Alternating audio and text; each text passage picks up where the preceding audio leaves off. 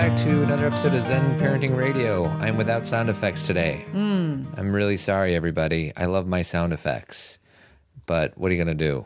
So you're gonna do zero sound effects? I'm going to do one thing just to get it kicked off. You want to do this at the end, but I think we have to do it at the beginning.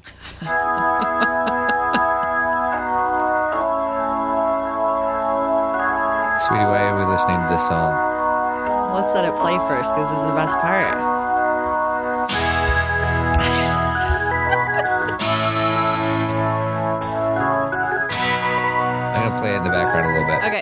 So this is. Oh, go ahead. Go ahead. Well, this is Dire Straits, Walk of Life.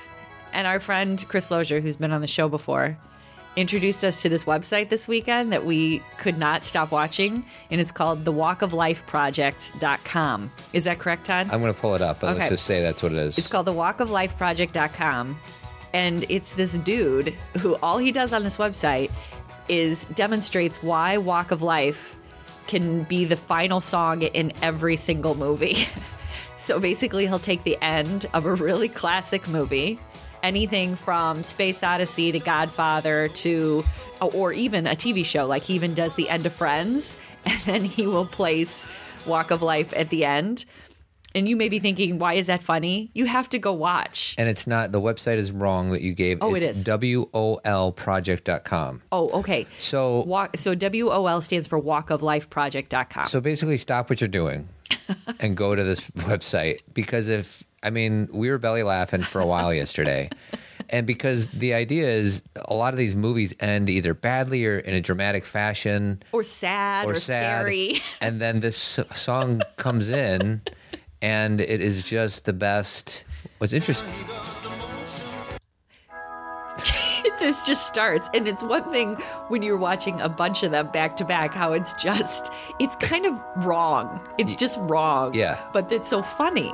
Um, my recommendations, if you were like, okay, there's a bunch of movies here, what do I watch? Doctor Strangelove Mm-hmm. is ridiculously funny. Um, Halloween. Which I talked about at the conference about how that movie affected me. So, watching the end of it with Walk of Life coming on is really funny. The end of Friends was really funny. Godfather. And Godfather was hilarious. Yeah. Um, so just a little And tip. there's about 25 or 30 movies that he basically just puts, he lets the end of the movie kind of play and then cues the music. And it's just quite comical. I know, and I was reading some reviews about it, and people were saying, "I don't want to know why he does it. Yeah. I don't want any background. I just want him to keep doing it. Yes, just do it. just do it." So Be like Nike. So this is episode number 297. We're three away from the big 300. Why listen to Zen Parenting Radio? Because you'll feel outstanding. And who doesn't want to feel outstanding? And always remember, our motto, which is the best predictor of a child's well-being, is a parent's self-understanding. Uh, from Dr. Siegel. Dr. Dan Dr. Siegel. Dan Siegel. So um, you give a preview on what the guts of the show is going to be, and then Okay. I want to go through my quick things. Okay, we're going to talk about um, self regulation and we're going to talk about self organization. And interestingly enough, um, a lot of this is based on the work of Dan Siegel. And I'm going to try and make it really applicable and, and uh, give good examples so it's not just a bunch of jargon because it does get a little bit dense. But I think if you kind of understand the workings of the brain and what self regulation and what self organization is, not only does it help you understand how you function, but you'll have a better understanding of your partner and a better understanding of your children. So it's applicable not only to yourself, but your relationships. So that's what we're going to talk about. All right. So um, I was listening to, I'm going through this Tony Robbins coaching curriculum, and I heard something interesting. And um, it might sound like I'm regurgitating our motto, which is which is the best predictor of a child's well-being. Dot dot dot. But do you want to know, sweetie?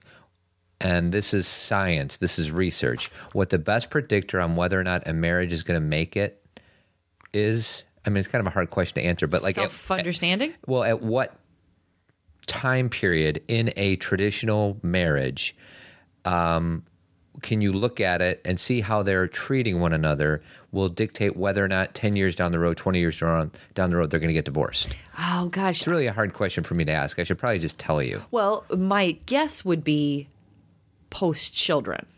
What do you mean post children? Get more specific. when they are done giving birth to children Mm. and their children are all like past that crazy crisis stage where well it's not like how they crisis. deal with that moment or that time period in their life. That's Yeah, because the reason I say that is I have found that I have had friends who've gone through divorces or who've considered it, and it's always after that child rearing time, like Yeah. where they still have the children in the home. They're still like maybe seven years, you know, the youngest is maybe seven or something. Right. But they're all kind of self sufficient. Yeah. And all of a sudden you're left with Right. the marriage. Good guess, but wrong.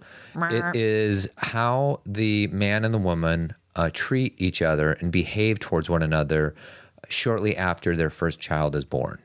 Okay, so it's after the first child. So, and their inf- when their baby is an infant, Interesting. newborn, they've done studies and they um, w- observe how these men and women treat each other. And if the man, you know, does what he's supposed to do, which is support the wife, the mm-hmm. new mom, mm-hmm. in such a way versus being defensive or versus being Distant. distant or disconnected, and then how the mom kind of needs to embrace the new dad in because the new dad's like, well, what's my job here? Because so I just thought that that was interesting. Um, And you know, I kind of feel like we've done a lot of shows that talks about that. One of the ones that come that comes into my mind is when we interviewed Brigid Schulte from the Washington Post. She wrote a book called Overwhelmed, and she talked about she did a lot of research on this, and she talked about how it how essential it is to redefine and you know your responsibilities in the home after you have a child or or if you get to a point where things are a little crisis oriented or chaotic you have to redefine you have to come together and decide how your family is going to manage things instead of falling into traditional roles Yeah.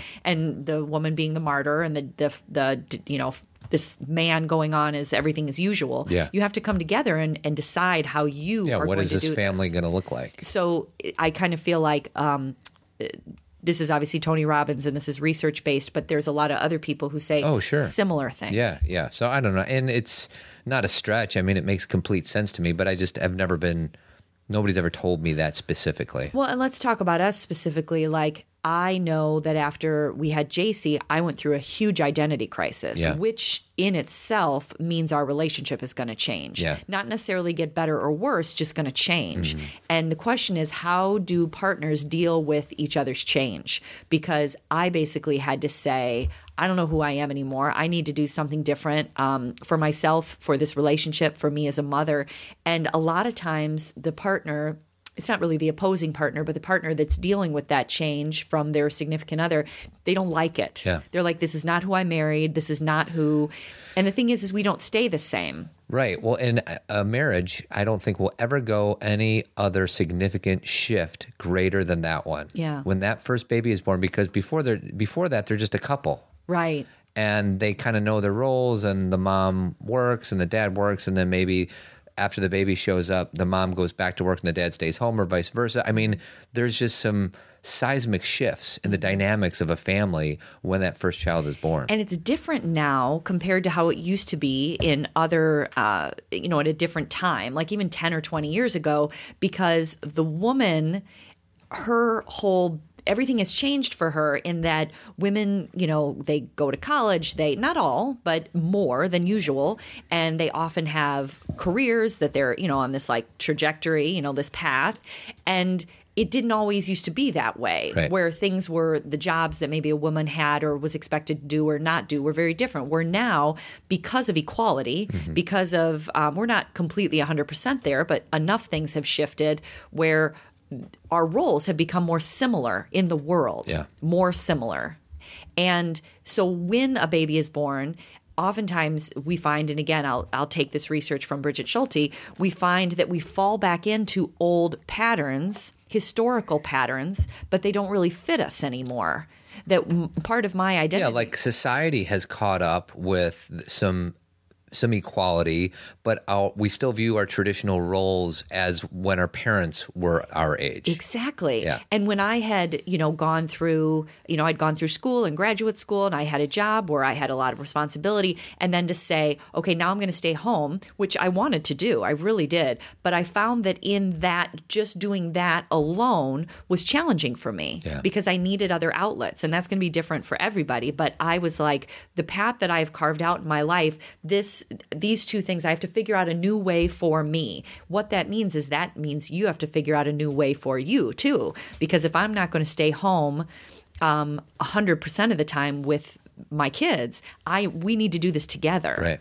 And that's, I think, what's changing in families is that roles are being turned upside down, or we're just we're throwing it up in the air and saying, let's create something brand new. Yeah. And some homes do it traditionally, some do it, you know, completely opposite of the way things used to be. Like there's a lot of stay-at-home dads now. That's become a norm Or full time daycare, whatever. or full-time daycare um, you know they're full-time part-time and the thing is is i hope what you get out of the show or these discussions is you got to find what works for you you have to figure out who you are and who your partner is and what you want to do as a team Agreed. Um, and I want to. Uh, it's probably too big of a subject, but it's similar. It's similar to what we're talking about. Is are you in a child-centered family? But I feel like that might, if we open up that can of worms of what that means, it might take away from some of the things that we want to talk about. So maybe we'll talk about that next week. Okay. Does that sound good? Sure. Our first partner is Tree of Life Chiropractic Care, healthy families by choice, not by chance. Uh, Dr. Kelly runs an amazing practice, and it's chirotree.com if you want to learn more f- about Tree of Life Chiropractic Care. Thank you, Dr. Kelly. Um, all right. I wasn't paying attention when you said we're, what we're going to talk about today.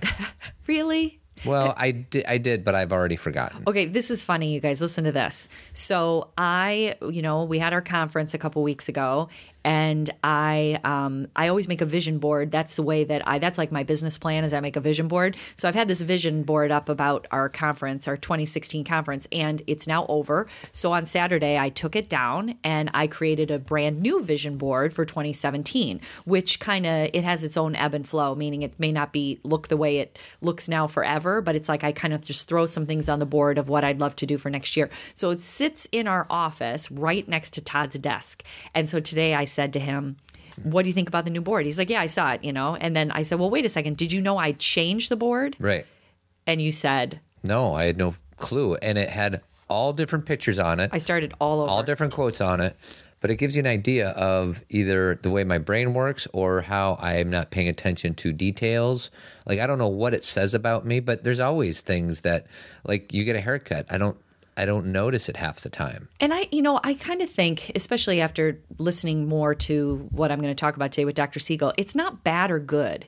It just is like it's like how you listen to a song and don't hear lyrics. Exactly. That's it's a very good understanding of the way my brain works. Yes, you don't see the detail orientation. You know what? I have this great thing uh, that.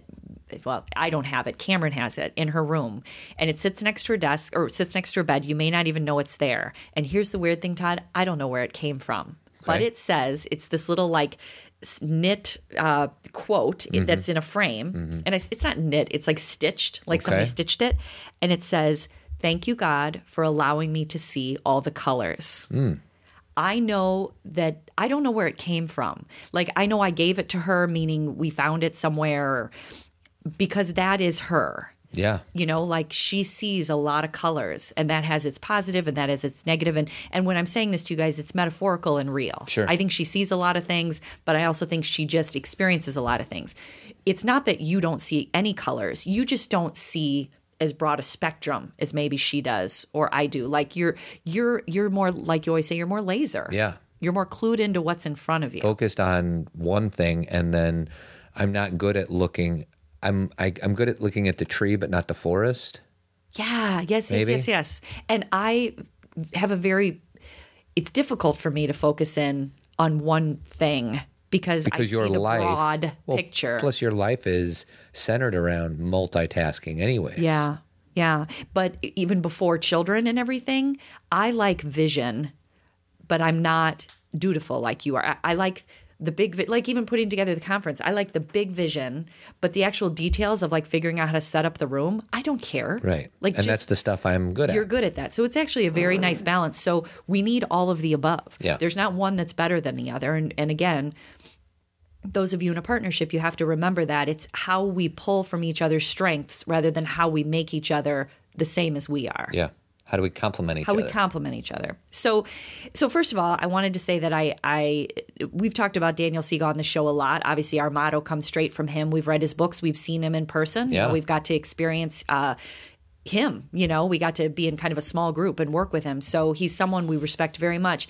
And it just so happens that this week um, on the uh, Alanis Morissette podcast, she interviewed Daniel Siegel. So I was excited to listen. And so what I talk about today, if you wanted to go deeper into it, the Alanis Morissette podcast, you can download it and um, listen to this discussion because I can only, it's such a dense discussion and it's so fun to listen to them talk about it because they both talk in such. Um, grand language, Yeah. you know, but but it's fun. I enjoy it. But I just want to pull out a few things that I really enjoyed because he was talking about how one of the things he really what a lot of what Daniel Siegel is known for is he brought together a big group of people, uh, kind of an inter- interdisciplinary committee where he brought together psychiatrists, psychologists, um, neurologists, um, philosophers, all every discipline you can think of. And he brought them together. This was in like 92 Okay. and he said what is the definition of the mind? And nobody could give him an answer. I mean they could say things like well it's you know it's it's the brain. That was what a lot of people Right. said it's the brain but the truth is he knew the reason he brought everyone together is he knew it was grander than the brain Than the function of this organ that's inside your head. Right. The brain is the brain. Yeah. It's the organ. It's the it's the processing, you know, Agent, or, right. agent, right? But the mind is broader. There's something that's connected to the brain, of course, and to the body and to consciousness. Yeah. Which sounds really like out there, but we all know this because sometimes ideas come from nowhere. Sometimes we have, you know, we our mind reflects what's going on in our body. Mm-hmm. It's not just the brain. And so he brought all these people together and and this is kind of uh, you know what I was thinking about as they were coming up with something, initially everyone was really angry with each other. Can't hmm. you see that? You've got a lot of minds and a lot of like people who are at the top of their field and they're giving their input and other people are saying no. You know, the the person who is more the neurological person is like, well, it's all about brain, you know, offshoots and synapses. And then the sociological person is saying, no, it's all about connection with other people. Yeah. You know, the anthropologist is saying it's all about history. You know, everyone's like mad because they want their Th- their agenda or their belief system to be the right one. to be the right one. And this is what I love is that he talked about that whole experience was really a practice in interdisciplinary respect and collaboration and how they eventually were able to find some common ground and I would take up an hour explaining to you that common ground but they were really able to find that it all overlapped each other and it was all essential. And I think if we take so nobody was wrong, nobody was wrong but nobody had the totality of it either. because that is impossible. Right. There there are things that are just true.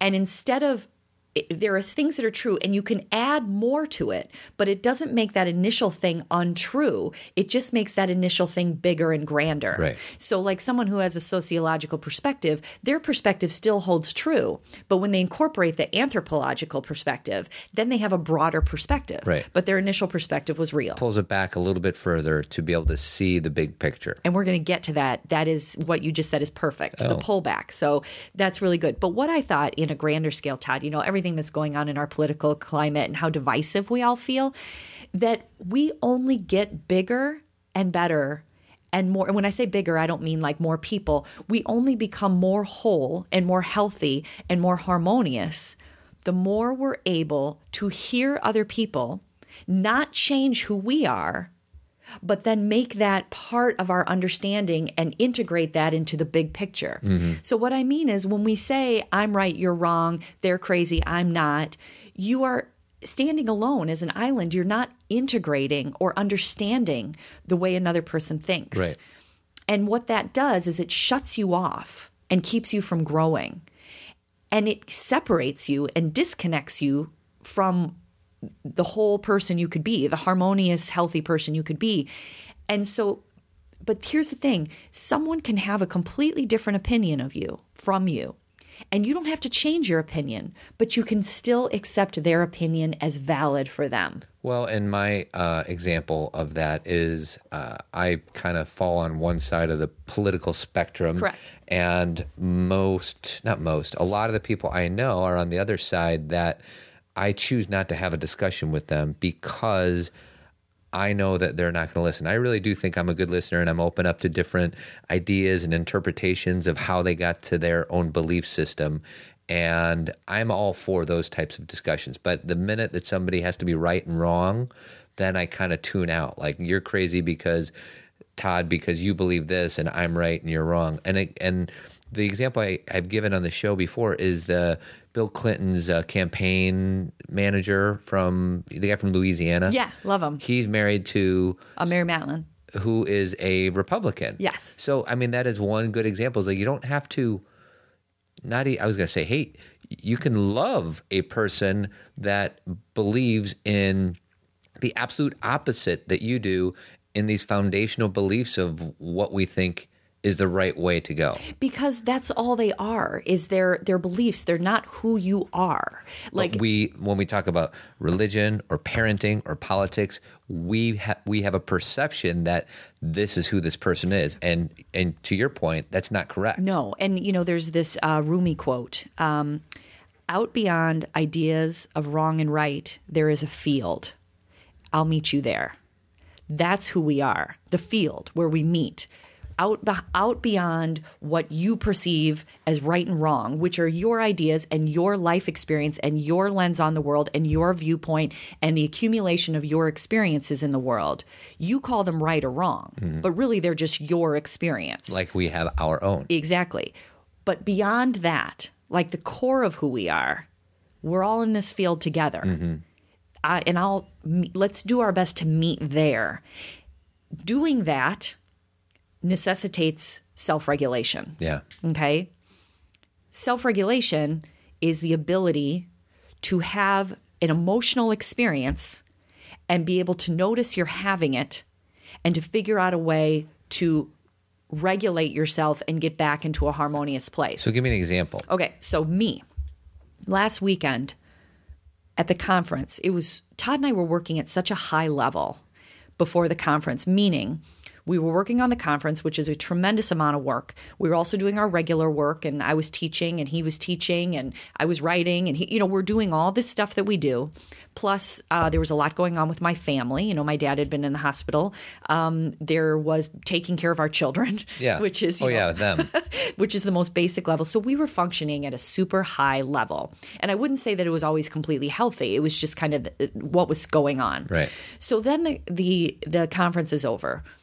And I the day after felt very dysregulated because I felt uncom- I felt so excited about what happened but uncomfortable with not knowing what to do with myself or where to put my energy. And we talked about this a lot yesterday because Todd main instead of regulating and I'm, I'm not saying you were dysregulated necessarily but you maintain that level of high productivity. Yeah, keep going. he was like okay we're up here. Let's keep going. Let's keep going. That doesn't work for me and this is a, again a difference between todd and i so the rest of the week i felt non-harmonious and i couldn't figure out how to get back to that typical place that i like to live in Yeah. which is I like busy sometimes. You know, I like to do my work and feel motivated and in flow, but I also didn't for a, probably a year and 2 months we've been Working on this Working one on this. weekend event. so it's like how do I get back to this place? And I told Todd that just to like add more examples, I that I was listening to an interview with Dan Patrick. Is that his name? Yeah. Dan Patrick. He used to be on Sports Center and now he has radio shows, you Yep. know, like sports radio shows. And he was talking about that when he left the TV business, which was a huge decision to stay home and be closer to his family. Right. A tough decision. He came home and didn't know how to be because he had been working at such a high level and uh, like a, a constant stress fueled level Yeah. that when he came home he's like i had to figure out how to get in the car and drive to go pick up my child and that's it. There's nothing more high level. I wasn't taking fielding 50 calls i just and i had to relearn Mm-hmm. how to get there so that's what regulation is that's an example of it Right. uh, dysregulation can also just be I'm angry about something and I have to get back. I have to bring my I have to recognize my anger, but then bring back my my center of awareness. Right. You know, instead of constantly living in anger, because I'm finding with a particular uh, political candidate when I do ask why someone supports this certain political candidate, their answer is because I'm angry. Right. But if you're making choices based in that anger, it probably isn't going to serve you. Yeah. Do you know what I mean? Yeah. Your anger can tell you what's bothering you. Your anger can propel you into a positive direction. Exactly. It can tell you, like, wow, I'm fed up, or I'm feeling um, that I'm not in control of my life, or I'm feeling out of control. And you can figure out how, but the process once you're angry is once you feel it and understand it, it's the process of, of getting back to being regulated rather than making decisions from that place. Well, I feel like this plays quite well into another idea that I'm learning about called the crazy eight. And I don't know if you remember about the crazy Yes, eight, you but told me, you're talking about the anger. Uh, somebody gets anger, but as human beings, we don't like to stay in a particular emotion for too long. So somebody can be angry, and uh, then it will switch. Your your brain or your body or your emotions will get bored of that and it'll switch to something else very quickly. So it'll go from anger to sadness mm. or anger to depression. Mm. And then once you're depressed long enough, then you move back and get towards the anger. And it's this cycle that you just keep on doing. It's like an eight, and you just keep going round and round between these two extreme emotions. and you don't even know you're in the crazy eight. Right. And what you're saying is exactly this avoid the crazy eight and regulate yourself. So the million dollar question is is first you have to be aware that you're in this crazy eight of this anger sadness cycle, but then how do you get back? Okay, this is good. Okay. This is this is this is the interesting part. You know how you said pull back? Mm-hmm. A huge part. Let me let me just say that there's a little bit of a difference between self-organization and self-regulation because self-regulation is more about the emotional expression, trying to get yourself back into a harmonious place. Self-organization is all the pieces of your life, and I don't mean like organized like your closet. I mean internal organization, Right. identity, who I am, plus that self regulation.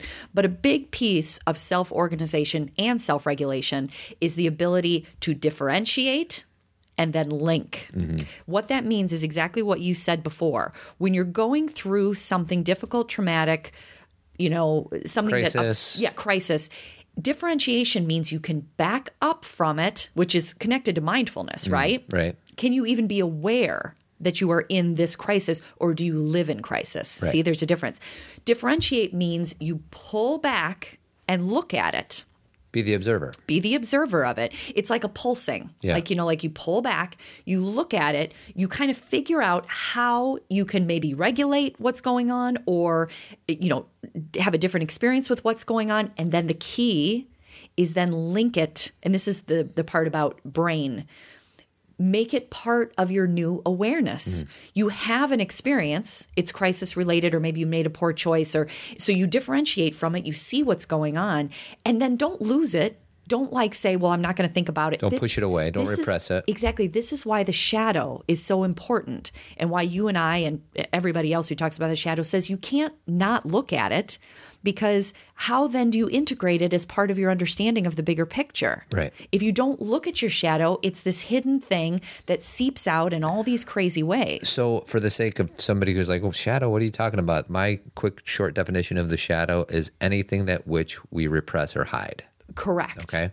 So we the way that we like change a system or self-regulate or self-organize is we have to be able to pull away from it and then link it. And part of pulling away from it is being able to talk about it, journal about it, see it from a different perspective, see it through new eyes. This is why therapy is helpful. This is Share why, it Share it with This a is loved one or a professional or a coach or whatever. Exactly. And what happens when you talk about it or write about it or share it, you start to see it differently and then you can start to connect it to all the other pieces of yourself. Mm-hmm. That's what link it means. Mm-hmm. But if you have a negative experience and you don't identify it and you don't process it or learn about it, it's like a negative experience that you don't even get to pull from anymore. Well, I think what happens is you push it back and it turns into another item of things in your baggage that you have since you were, you know, since you were a little kid.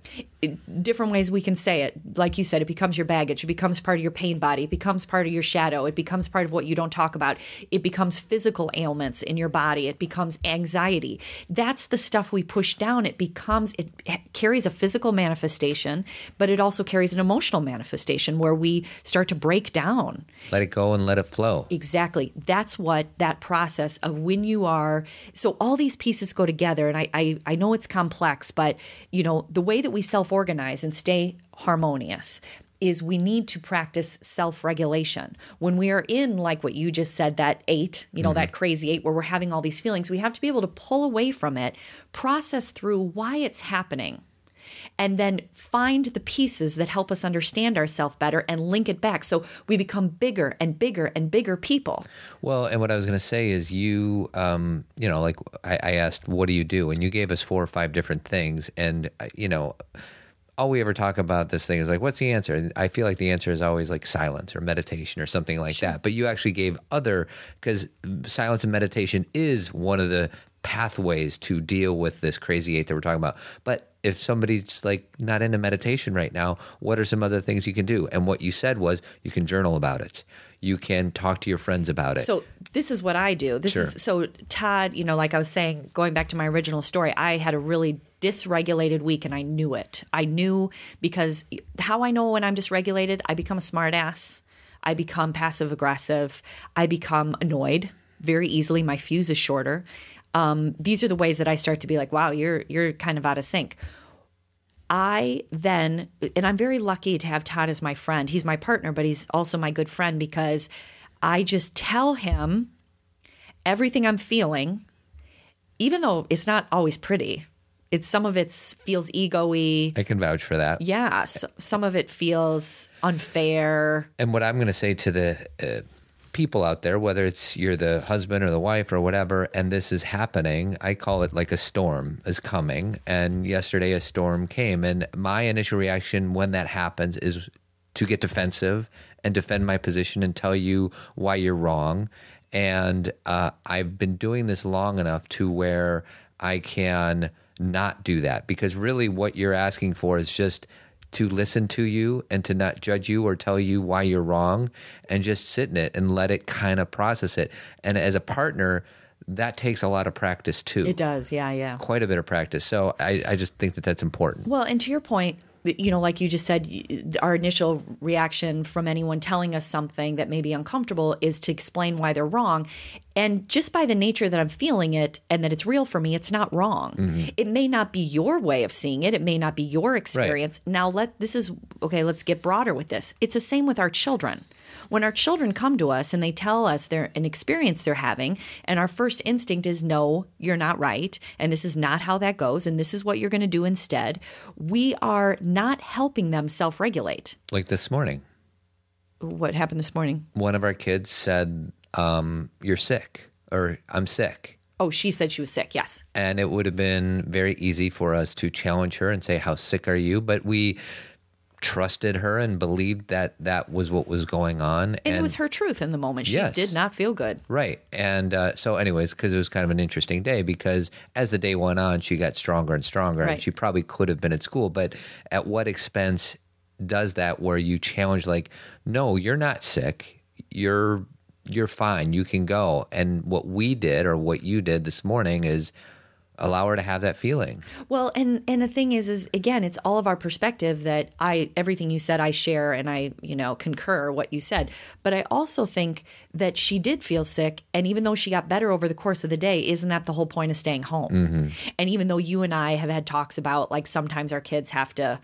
You know what's the difference between a small headache and a large headache? Right. Yeah. know? There's a there's a one to ten. there's a one to ten range of pain and capability. Or sometimes when you know your kid is wiped and there's no There's way that no kid way. and then there's and then they wake up feeling great and then there's this gray area in between Right. and that's where the money gets made in parenting is Right. well, how are you going to handle that gray area Right. And a lot of times it's to not handle it at all Yeah. and help them, allow them to figure out what that means, what that looks like. Because if we just tell them, Right. then they don't trust the way they feel. Right. They say, this is what I'm supposed to do. our job is to get these girls to trust themselves exactly. that's our job So I'm taking that experience of how I needed to kind of unload and tell Todd everything I was feeling because part of it involved him. It wasn't just me saying, "Hey, stand there, I'm going to dump all over you." Mm-hmm. It was like I need to talk to you because some of this, some of my annoyance has been about this, or and it doesn't. You know, he he always wants to say like, well, "What do we do different?" There are some things that we can do different. Meaning, you know, I had felt kind of stuck in the house Yeah. because he he had been traveling and stuff. So there's some things, but sometimes it's just I need to say this out loud so I can regulate myself because I'm dysregulated for a lot of different reasons. Right. And once I'm regulated, then maybe my choices are going to be different. I just need to say it. And that's me. Some other people who don't maybe the because I'm a words person. They may prefer to write it, draw a picture, do painting, do something creative, run, Right. you know, move their bodies, dance, sing, you know, um, go to their therapist, talk to their coach. Like that's the thing is that I know it's frustrating for a lot of people who want specific answers, but you got to figure out what works for you. Um, Your love language is words. Correct. And do you remember what you said to me uh, last week after your massage? I said, I can't believe how physical I am too. You said, I think my love language is touch. Or I said, I, yes, something to that. I didn't mean I was changing. Right. I, I, I but I basically said, you know, it, I I think what happened was you're coming off the high of a massage, right. And it was, you know, you were had this endorphin rush of massage endorphins, and you know, but there's no way that you are not words. I know that is number one. Yeah. But I think what I've learned in my older Maybe it's maybe maybe that's getting closer to number one, but it's it'll never It'll never surpass. top words. Well, and I think what I've learned, like I have this yoga class that I go to, and I have a teacher who always rubs my back. Mm-hmm. Like she doesn't adjust me; she just rubs my back, and how meaningful that is to me, and how with you, same kind of thing. You know, like um, touching and holding hands and hugs, and then a massage is so. So I'm finding a, as I get older, such value Yeah. in touch, but I give you Yes. that words will always be more important. Yeah, and I didn't want to make you feel like you were wrong, but you know, there's just It's just way too obvious. I have way too much evidence to the contrary. So, one more thing I wanted to say that I thought was super interesting is how this connects to the mind and the brain and everything. Is that something that they have found is that, okay, so let me start by saying this the brain, for those of you who don't know this, the right side of the brain is more our intuitive, our openness, our our vastness, our Creativity? creativity, our musical, our Yeah. well, actually there's some musical connected to math, but it, it's Yeah. it's you know it as Daniel Siegel would say, we're actually whole brained people. So you don't just go around saying I'm only right brain. Right. You just may have a strength over there. So there's that's the right side of the brain. The left side of the brain is our more concrete, our Love more it. logical, Love it. practical. You know, Todd's like lovey dovey area, and Mm-hmm. I'm I tend to be more right brain. Thus the show. Um, so. But what's interesting is that those two sides of the brains are connected by something called the corpus Christi? no, not the Corpus Christi. The Corpus callos- callosum. Callosum. C A L L O S U M. Corpus callosum? Yeah, that's exactly it. I don't know. So for all you brain people out there, I'm I love studying the brain, but you know, sometimes I cannot process the words. So the corpus callosum is this piece that connects the two sides of the brain. okay. Okay. And they have found in people who have had significant trauma when they were young that that, that corpus callosum, that piece, is smaller and doesn't function as well.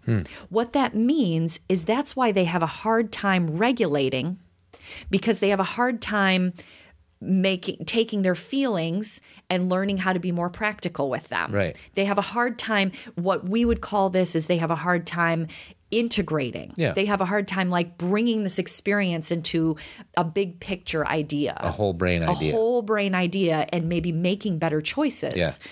Um, because why that's so important is that we sometimes when we have a really big feeling, like you know, you just feel really overwhelmed. yeah. Another thing that is really helpful, or actually, I'm saying the same thing, but I'm saying it in a different way.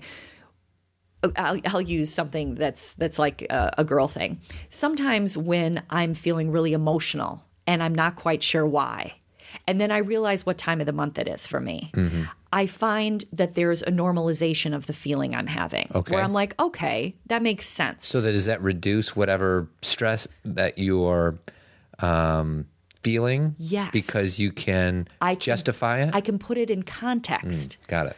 This is why children love normalization. Because when they're having a big feeling, let's start when they're super little. When they're really little and they're having a huge, huge, huge feeling, a tantrum, and we say, You look really angry. And we can we put it in context like this is a word. Yeah. This is a thing I, I recognize. I've seen this. Their anger, it may not fully go away, but there's a there's an integrating factor where they start to feel not so bad about the way they're feeling. It's like um, when someone has been, let's go to an extreme, sexually assaulted. Yeah.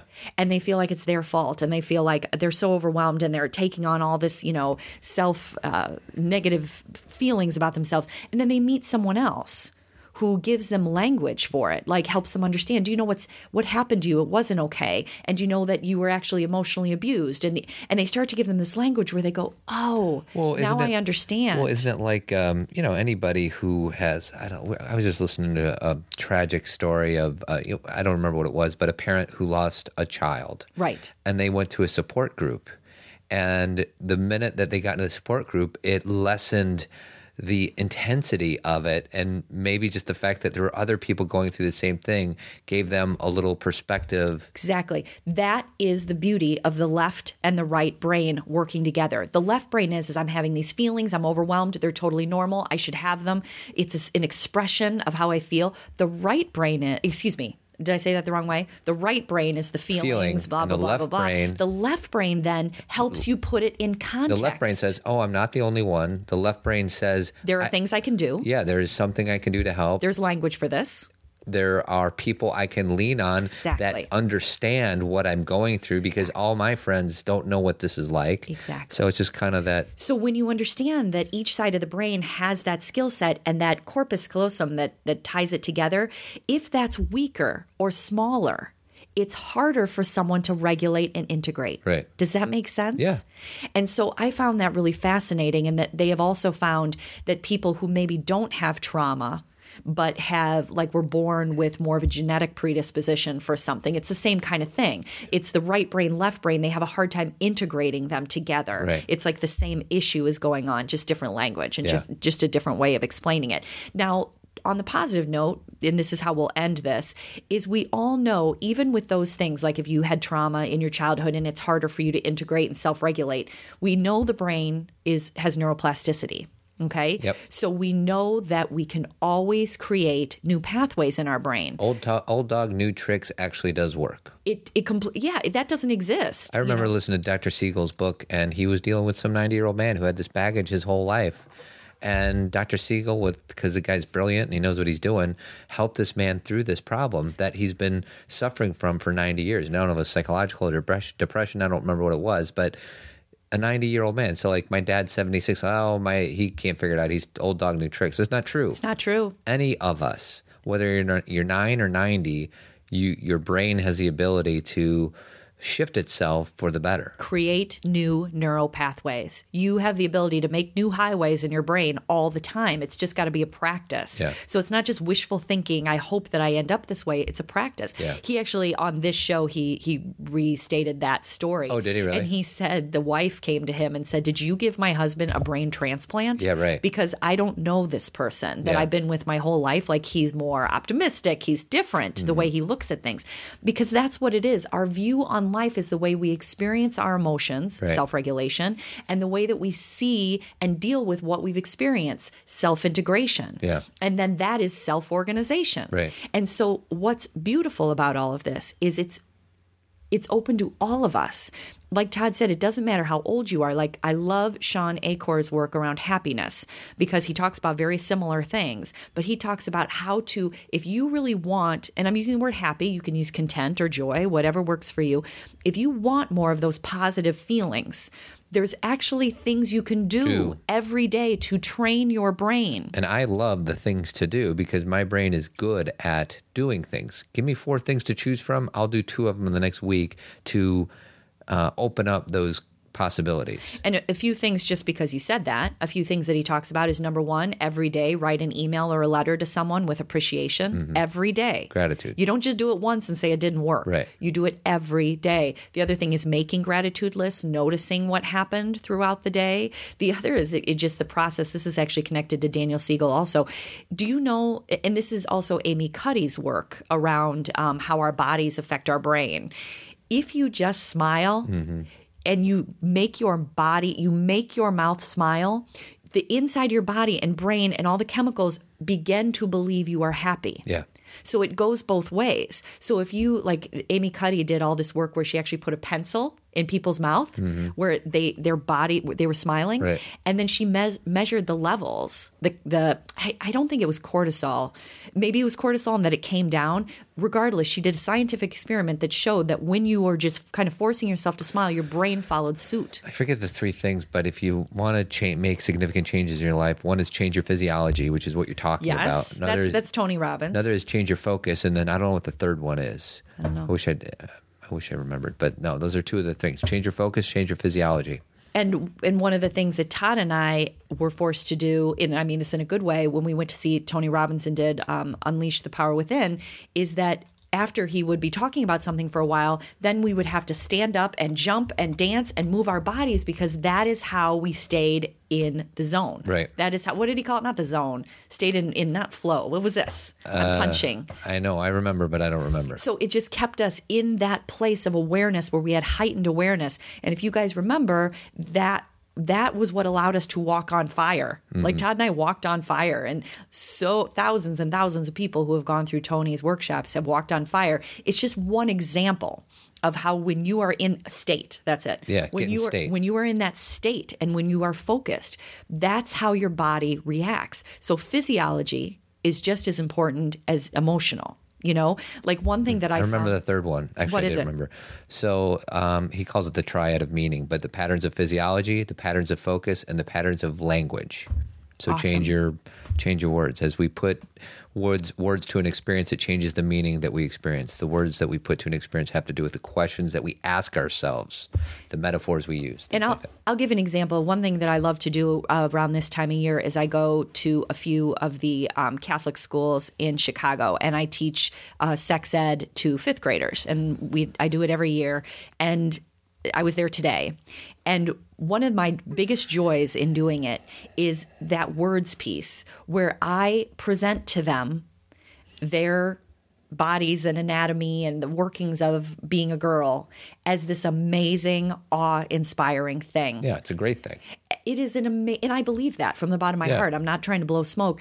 And the reason I get such a joy out of that is I know that even though they're going to hear different things from other people, that there is someone in their life that use language that help them see things from a different angle. This is amazing what your body does. This is normal what your body does. You are like all of it. 51% of the population.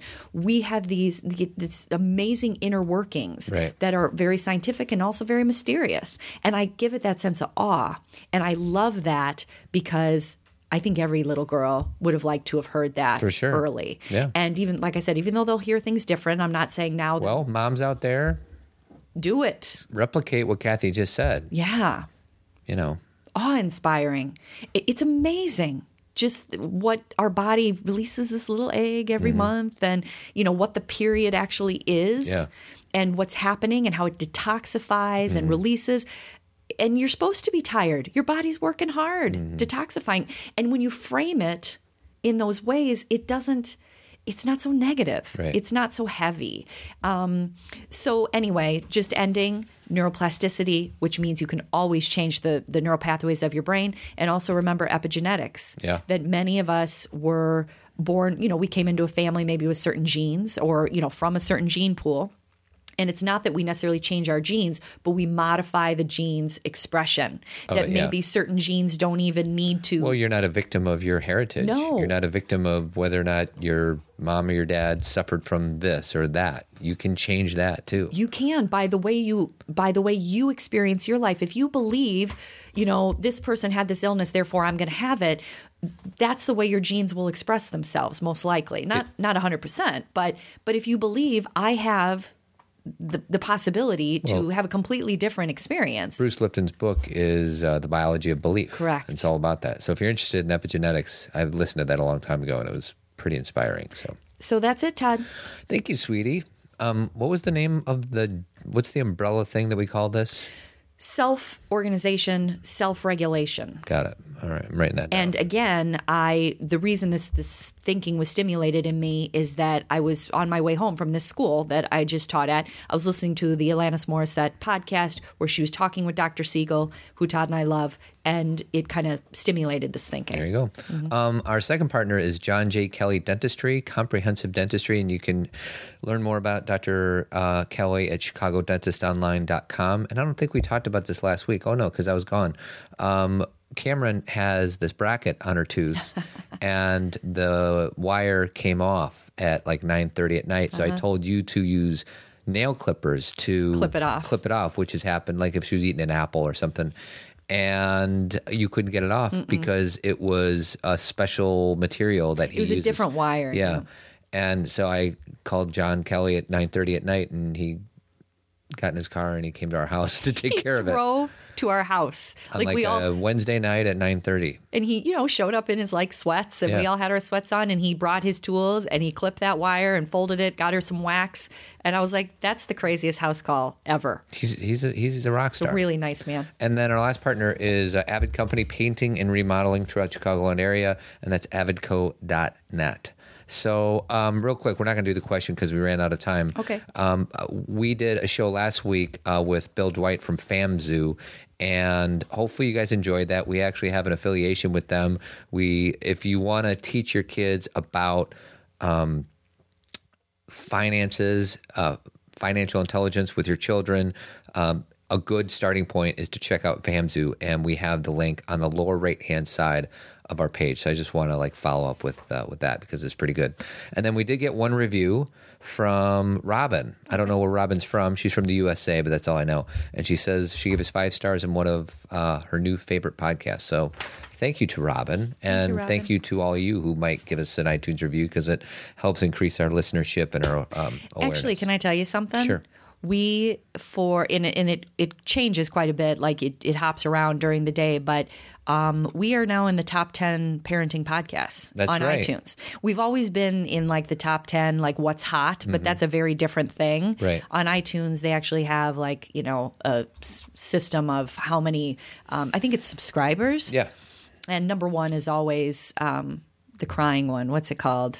It's the, I think it's an NPR one, and then there's a Slate one, and then there's Adam Carolla's wife's. Uh, you know, they're All of them are attached to some bigger organization, and then you and I are in our basement. our we're in our basement. So we're we're sometimes ten. You know, I know we were ten last week after the conference, and then sometimes we're thirteen, and sometimes we're sixteen. It hops around. Yeah. Um, but that was really great because the last time I looked, we were like, you know, more like thirty. Yeah. And so it's hopped up. So that's because of you guys. So thank you. so, bottom line is, uh, thank you for listening. Um, go to that walk of life thing that we talked about. I just noticed that they have Psycho too. Did you watch the Psycho We didn't one? watch the Psycho one. You did or did not? We not? didn't. Okay. We so, if you want to have a good laugh, go ahead.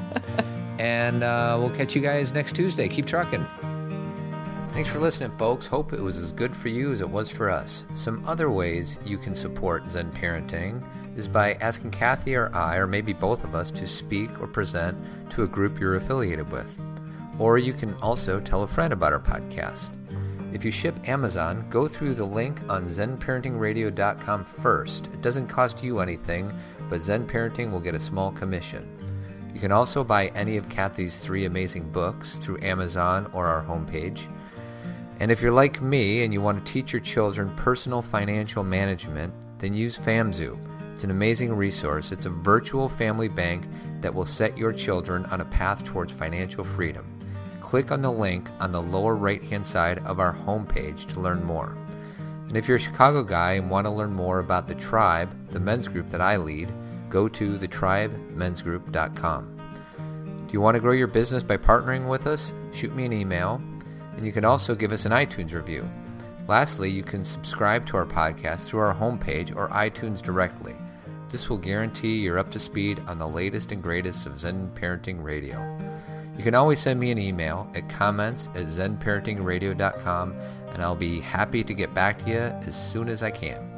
Finally, we're thankful for all your support and encouragement, and always remember that the best predictor of a child's well being is a parent's self understanding. Keep trucking.